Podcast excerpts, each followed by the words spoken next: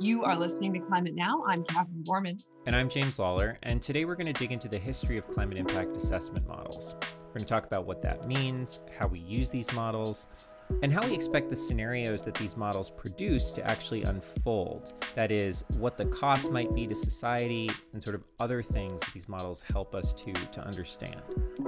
Our guest today is Dr. Joeri Rogelj. He's director of research and a lecturer in climate change and the environment at the Grantham Institute at Imperial College London.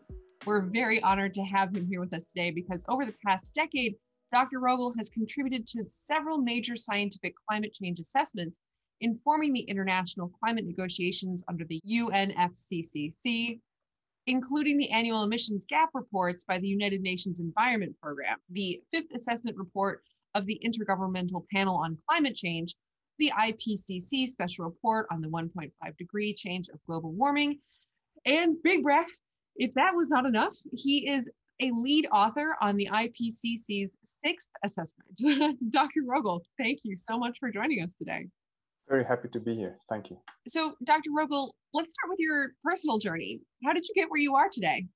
Well, that's uh, quite a long story, to be honest, and uh, I, I, will shorten it a bit for, for the sake of having time left to get into the substance.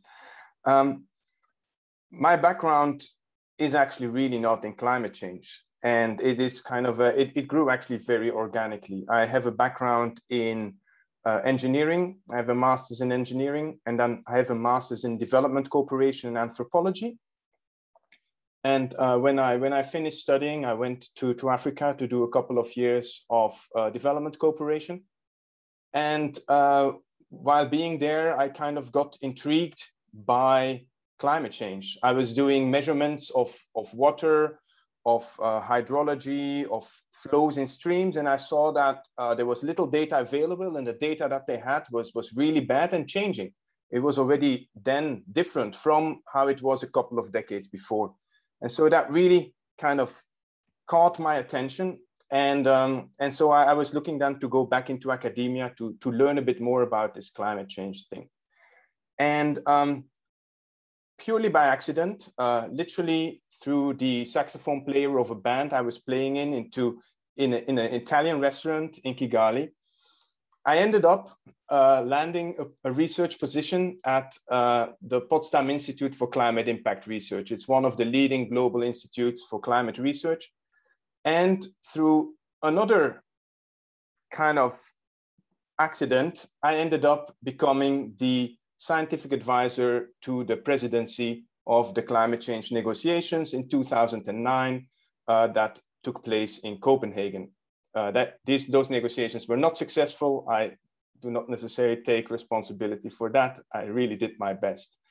Um, so uh, as you can see, this can go on for quite a while, but um, after that year, really my interest was piqued. Also, particularly my interest was piqued in, um, in the negotiations in international climate change. And a key part of understanding uh, those negotiations is to develop pathways of how we can go from where we are today to somewhere in the future where we limit warming to two degrees, 1.5. At that point, it was still two degrees. And so uh, after that one year of, of this deep dive, I started a PhD uh, in Switzerland. Um, after that, I moved on to, a, to another international research institute in which is called the International Institute for Applied Systems Analysis, which is one of the one, one of the pioneering institutes in global scenario research. And then because of, uh, because of personal choice uh, and because of my, uh, my personal situation, uh, because my wife is from the UK, I moved to the UK and now I'm here at Imperial College. I don't know if I've ever heard an academic story include being a saxophone player in an Italian restaurant in Kigali, but uh, that is pretty amazing. That's amazing yeah i mean ultimately it just goes to show how how, how life can just be a, a sequence of, of random events and it's uh it's for us to make the best of it. So eh, give us a sense of the history here. Can, can you describe how recently we started to see the global community get serious about emissions? We need, we need to understand what serious about emissions means. Uh, since the 80s, there, there, there was really a sequence of international uh, scientific conferences that really put um, the climate change problem on the map. Um, it was a, there was a conference in 1985 in Villach. There was uh, the first World uh, Climate Conference from the World Meteorological Organization. Um, and they basically led to um, the creation of the Intergovernmental Panel on Climate Change in 1988. And then after the IPCC uh, published its first report in, uh, in 1990, they led to the creation of the United Nations Framework Convention on Climate Change. This, this convention was adopted in 1992 at the Rio Convention, the, Earth, the, the well-known Earth Summit. And, and that is really the starting point of this international uh, focus on, or the international framework for climate change mitigation or to do something about climate change. Now, I wouldn't say that we really started doing much about the emissions at that stage. Um, then took until 1997 for the Kyoto Protocol to be agreed upon, where only uh, developed countries had a commitment to reduce their emissions, even by a very small degree. And then after that, there has been this continuous um, struggle actually to, to develop a global climate change framework that incorporates commitments by all countries. The first attempt was the 2009 summit in Copenhagen, which was a failure. There, nothing really came out of that. The next year in Cancun, uh, this was again set back on track. And then in 2015, during the Paris Agreement, um, a new global, globally encompassing agreement was, uh, was adopted. Now all countries need to, need to contribute to reducing emissions. They all need to contribute within their own means. What the Paris Agreement does is now has put in place an architecture where every five years countries put forward pledges and then they get reviewed. And every five years, it's called the ratcheting process. These pledges are supposed to be improved. And this year is a really important year um, because the climate summit of this year uh, we expect countries to come forward with new and improved pledges. And, um, and I would say that in 2018, we published the IPCC special report on global warming of one and a half degrees. And I feel that at least since then, um, the Paris Agreement has as its goal to keep, keep warming well below two degrees and pursue to limit it to 1.5. Um, since that report in 2018, at least the societal conversation has really switched on to aiming to limit warming to 1.5. And in order to do that, emissions need to go down now, literally, um, in order to reach net zero levels by mid-century. So, Dr. Rowell, how are these climate projections made in the first place, and how accurate are they? Um, you know, I, am wondering if you could maybe walk us through the history of of making these projections, um, you know, how they came about to begin with, uh, when we started first using them to inform policy, et cetera? You're totally right. I mean, these projections of climate change, projections of, of basically our society in the future are a key tool for us to understand not just the risks and the dangers, but also uh, the options that we have in, in, in how to deal with it. And um, the historical development of these uh, projections really goes very parallel or hand in hand almost with what I just sketched in terms of the history of the international climate regime. Um, the first really high level scenarios about climate change scenarios were developed in the framework of the Intergovernmental Panel of Climate Change for Climate Change. Uh, in, in the framework of its first assessment report, which was published in 1990, they then published a special supplement that included special scenarios in 1992. And these are really kind of the first attempts for to present policymakers really with different options for the futures where policymakers or decision makers need, need to make decisions about. And um, so starting in 1990, um, it was these were really um, also acknowledged by decision makers as important tools for their for their uh, to inform their decisions.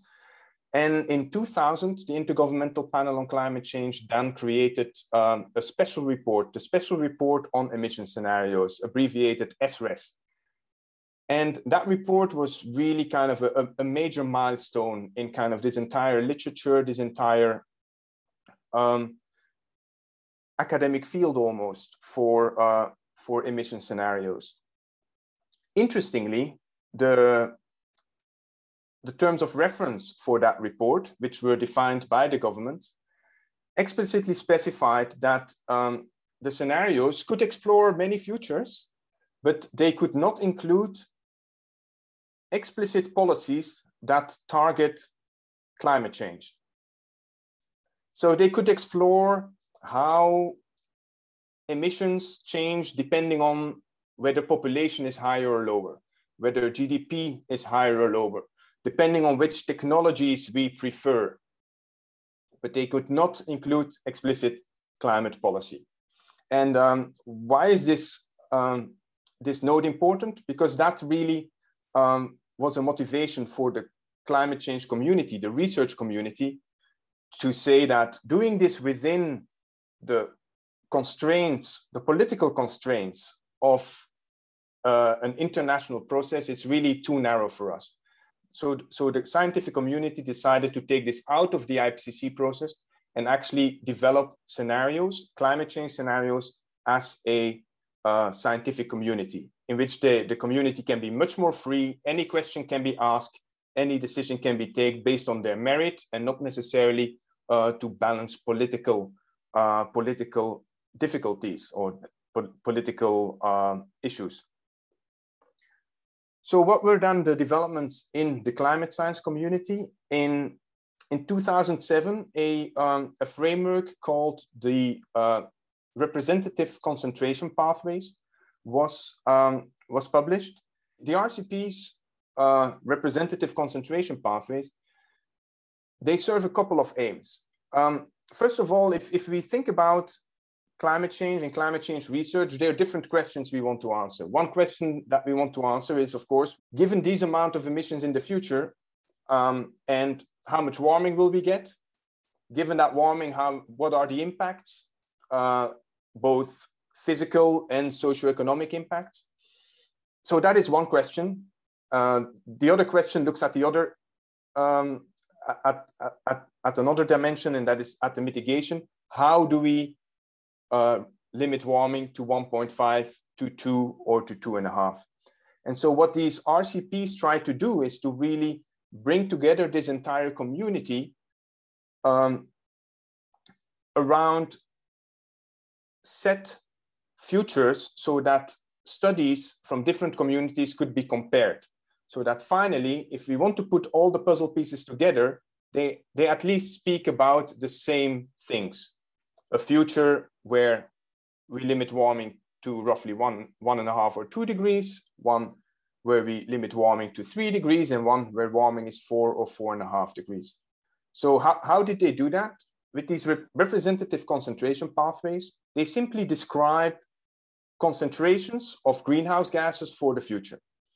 And there were four RCPs initially, RCP 2.6, RCP 4.5, uh, RCP 6 and RCP 8.5. And what do those numbers at the end mean?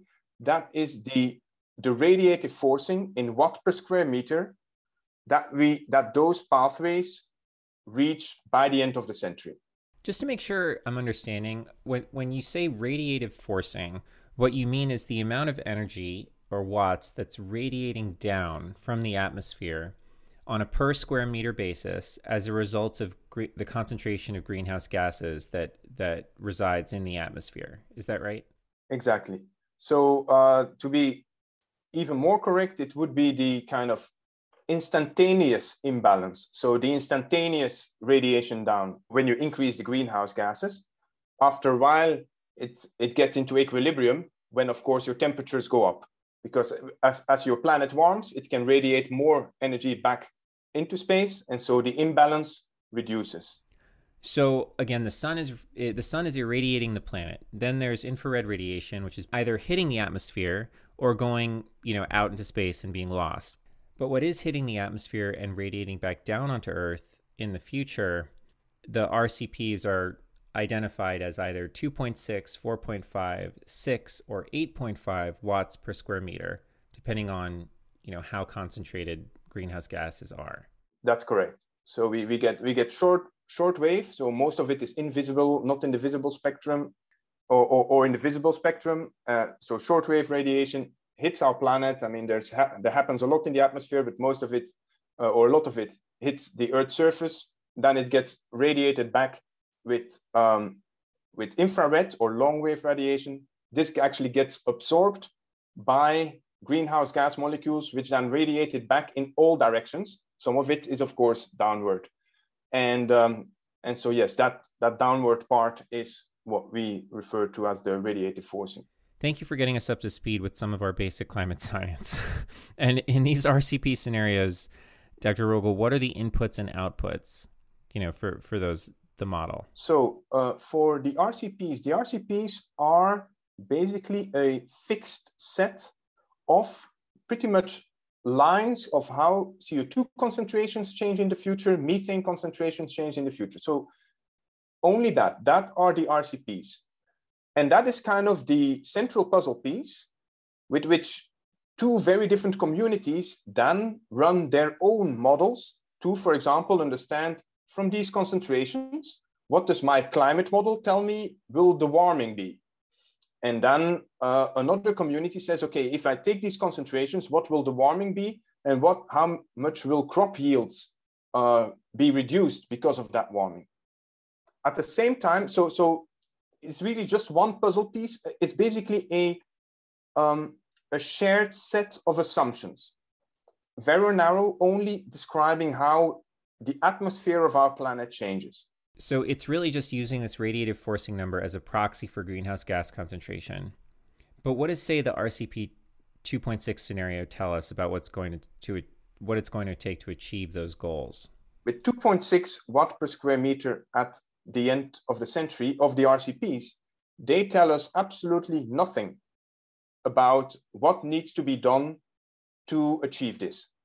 They are the incentive for research teams to try and figure out how they can, with their energy system models, which means that it's the model that looks at how um, our power plants and our transport system in our buildings can transform and change over time, how they can change over time so that emissions are low enough so that ultimately at the end of the century, we get that 2.6 watt per square meter.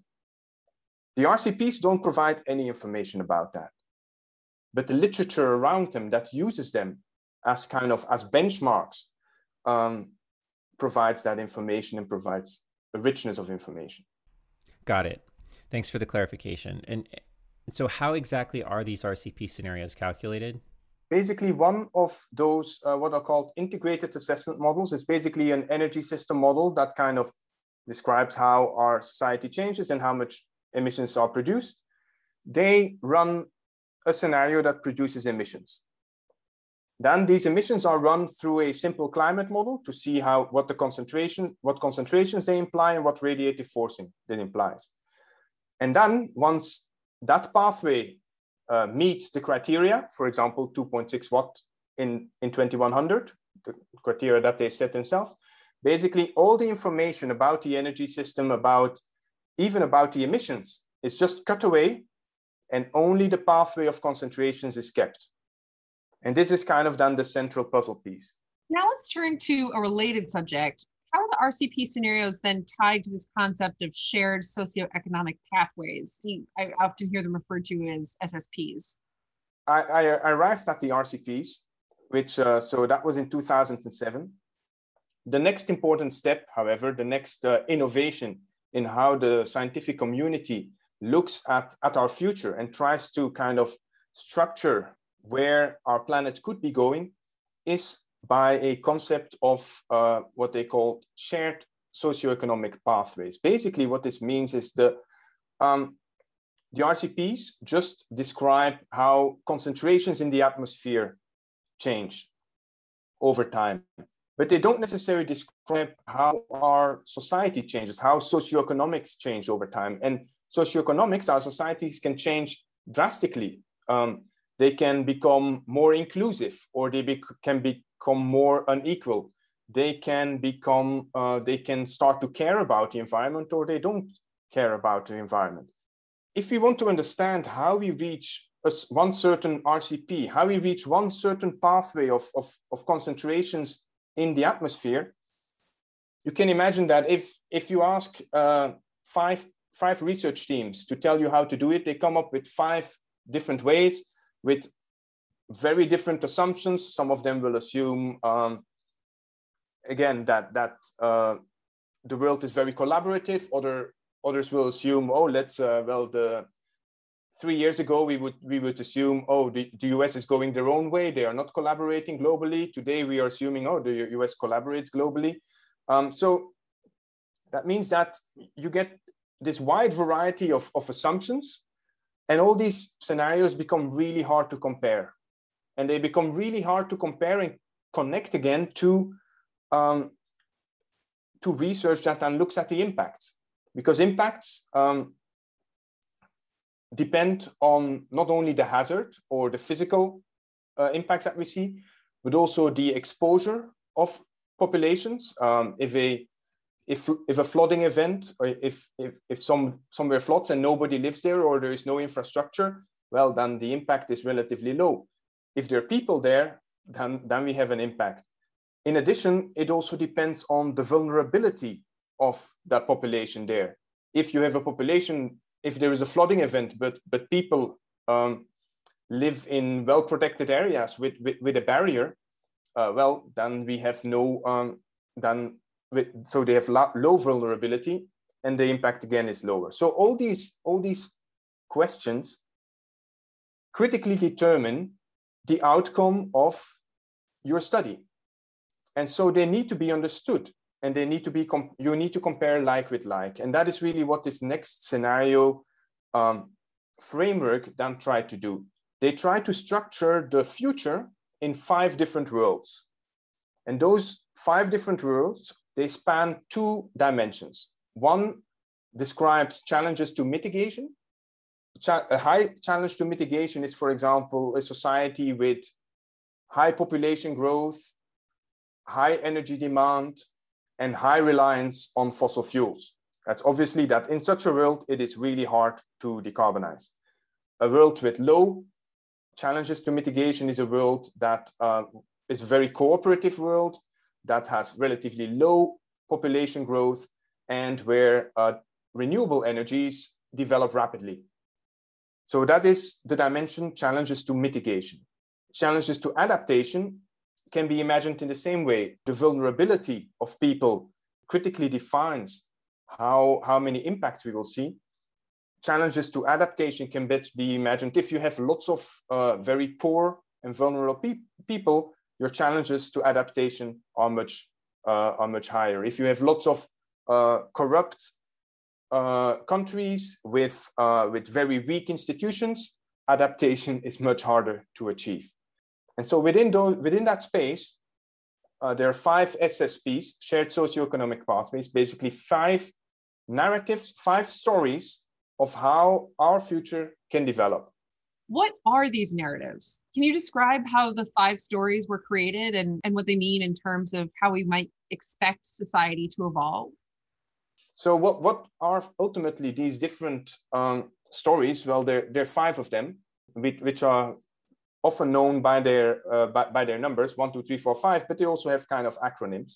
Let's simply start with, um, with SSP1 and if you if you imagine yourself kind of the, the again this two-dimensional space with challenges to mitigation and challenges to adaptation ssp1 is the one closest to the origin low challenges to mitigation and low challenges to adaptation.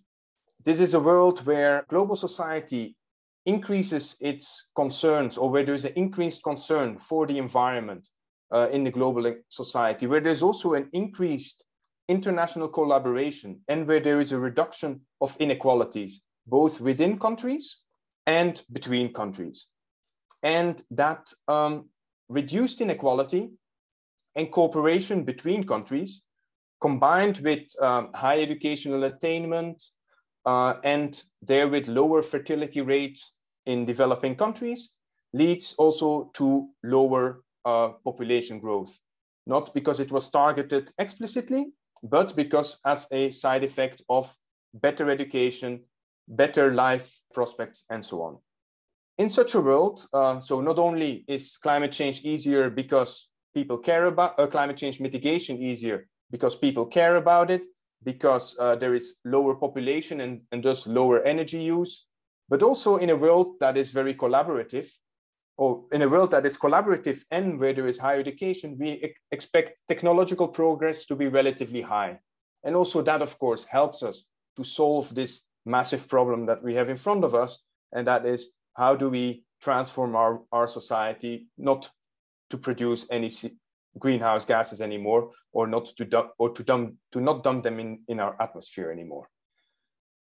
On the adaptation side, um, richer, better educated, uh, and, and less in unequal societies typically deal better with, uh, with, with, with shocks and are more resilient. And, and thus also there, the climate change um, adaptation challenges are low. So that was relatively long. So in the next ones, I, I will kind of pick off these to kind of just show the contrast.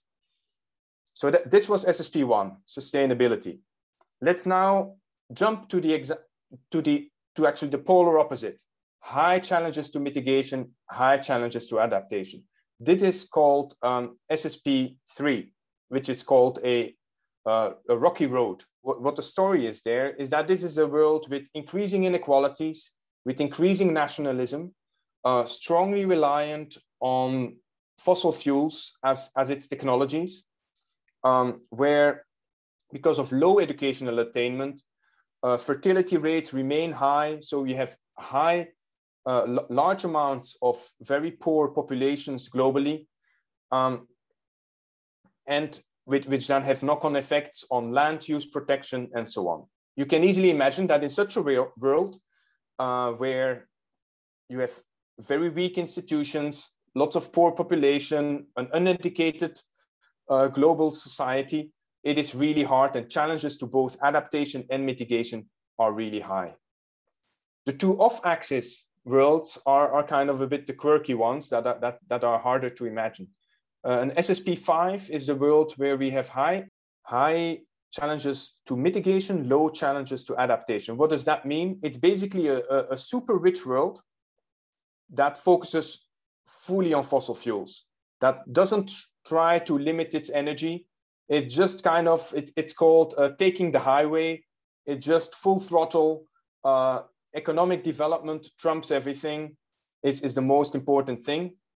People are rich, but just because of, we, because of the fact that we use so much energy, that most of our technologies are fossil based, um, it provides really high challenges to, uh, to mitigation while having low challenges to adaptation uh, because we have a rich and, um, and relatively equal society. Then going to the other side, uh, SSP4 is called inequality. It's an interesting one because it, in my opinion, it's not so far from where we might be heading currently. It is basically an, a very unequal society that where, at, where the elite cares a lot about the environment. Well, we know because it is very unequal, uh, it, there is still relatively high population growth. Uh, there are still important shares of the population that are poor and vulnerable, and so that are very can be very exposed to climate change, and, and thus adaptation challenges are high. Um, at the same time, because there is this awareness in that world about the environment, the mitigation challenges are relatively low. And then SSP2 ultimately is the easiest one. It's middle of the road. It's just in the middle there between the, those four other dots. And it's basically a, um, a continuation of historical societal dynamics. So uh, inequality increases or decreases depending on where you are, uh, in line with what we have experienced over the past couple of decades. So, one follow up question to these scenarios and the logic of their framework in 2020, I think we've seen how susceptible humans are to large scale unexpected changes. And these changes are not only due to the, you know, the external factors like pandemics, but also, you know, human activity, changes in culture and intellectual thought, wars. So, how do the five SSP scenarios take into account events that cause major shifts in human behavior? That's a really good point. And I think it is important to understand that these five worlds are constructs that were built on a, in a certain point in time. And at that point in time, that community considered them to be kind of a fair range for the futures that should be explored. At that time, SSP1 was considered to be extremely, extremely ambitious. I mean, all of they're ambitious in, in, in, the, in, in their own ways. But um, SSP1 was considered to be, in terms of environmental awareness, was considered to be really the, the lowest end that could be considered. But meanwhile, and that is just uh, less than half a decade later, now there are already studies out there that show scenarios or descriptions of the future that are even more ambitious than that SSP1 world, than that sustainability world that was imagined in the mid 2010s. And so that really shows that this framework is actually in, in constant motion and really needs to, um, needs to evolve together with how society evolves. Uh, one of one of the things that are maybe a bit more out there, but it's also not included in the framework, is that all of those uh, worlds, in all of them, they so they assume um, economic growth, whereas now in the past couple of years there has been uh, an increasing literature talking about degrowth, uh, or or maybe not necessarily putting economic growth above anything everything else, and so I can well imagine that in future reincarnations of this framework, also those dimensions will be added as an additional dimension to the futures that are being explored. One aspect that I haven't really explained is that you have these five, now with the SSPs, these five worlds, but in none of those stories, climate change mitigation is prescribed.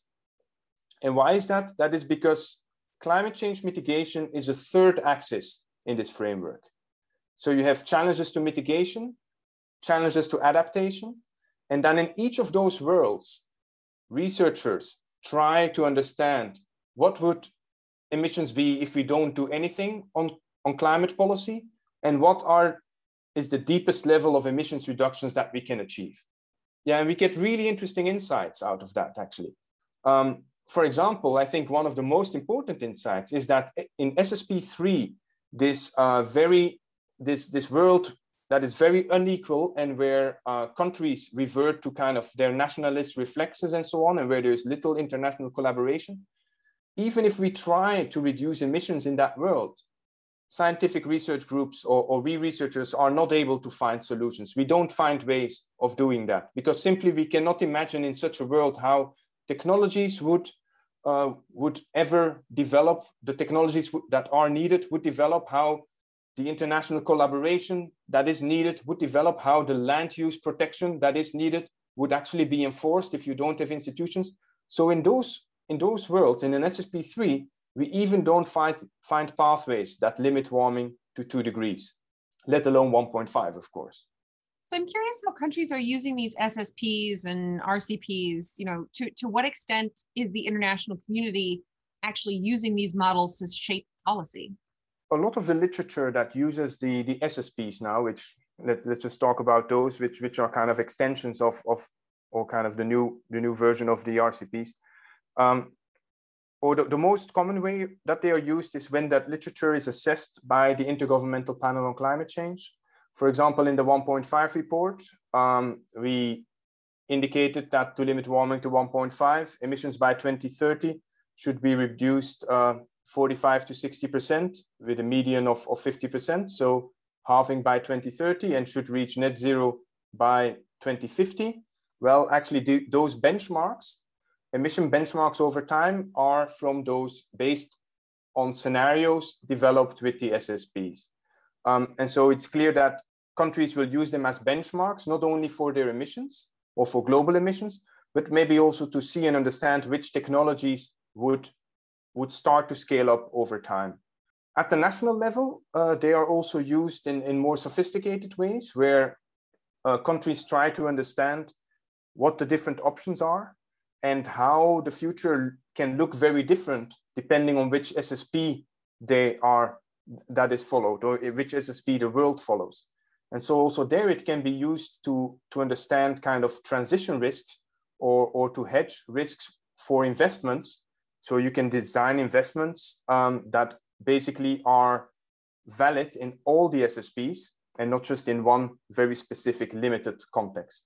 So, really, any investment framework should have some kind of model that is tied to these SSPs because the way the world evolves is going to be very different depending on which SSP we happen to manifest. So, when we're wondering, you know, should we deploy capital on a longer scale time horizon, there should be analysis done for each of these scenarios, right? Yes, yes, and no, and even more, I would say. Uh, so again, the SSPs were designed with one purpose in mind, and that is to bring together the, the, the scientific research community. And, and they, they, did a good job. They really thought of, of how, for example, education can differ, how GDP growth can differ, and so on. But I would say if you do investments, definitely just having one view of the future doesn't won't provide you with a with a good and robust investment portfolio.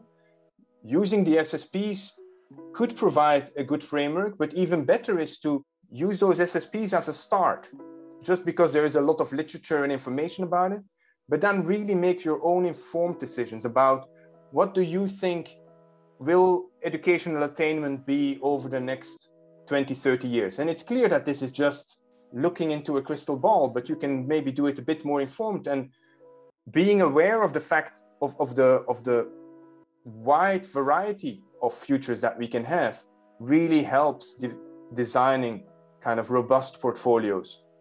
The SSP framework can there be a good starting point to think about it, a conceptual framework.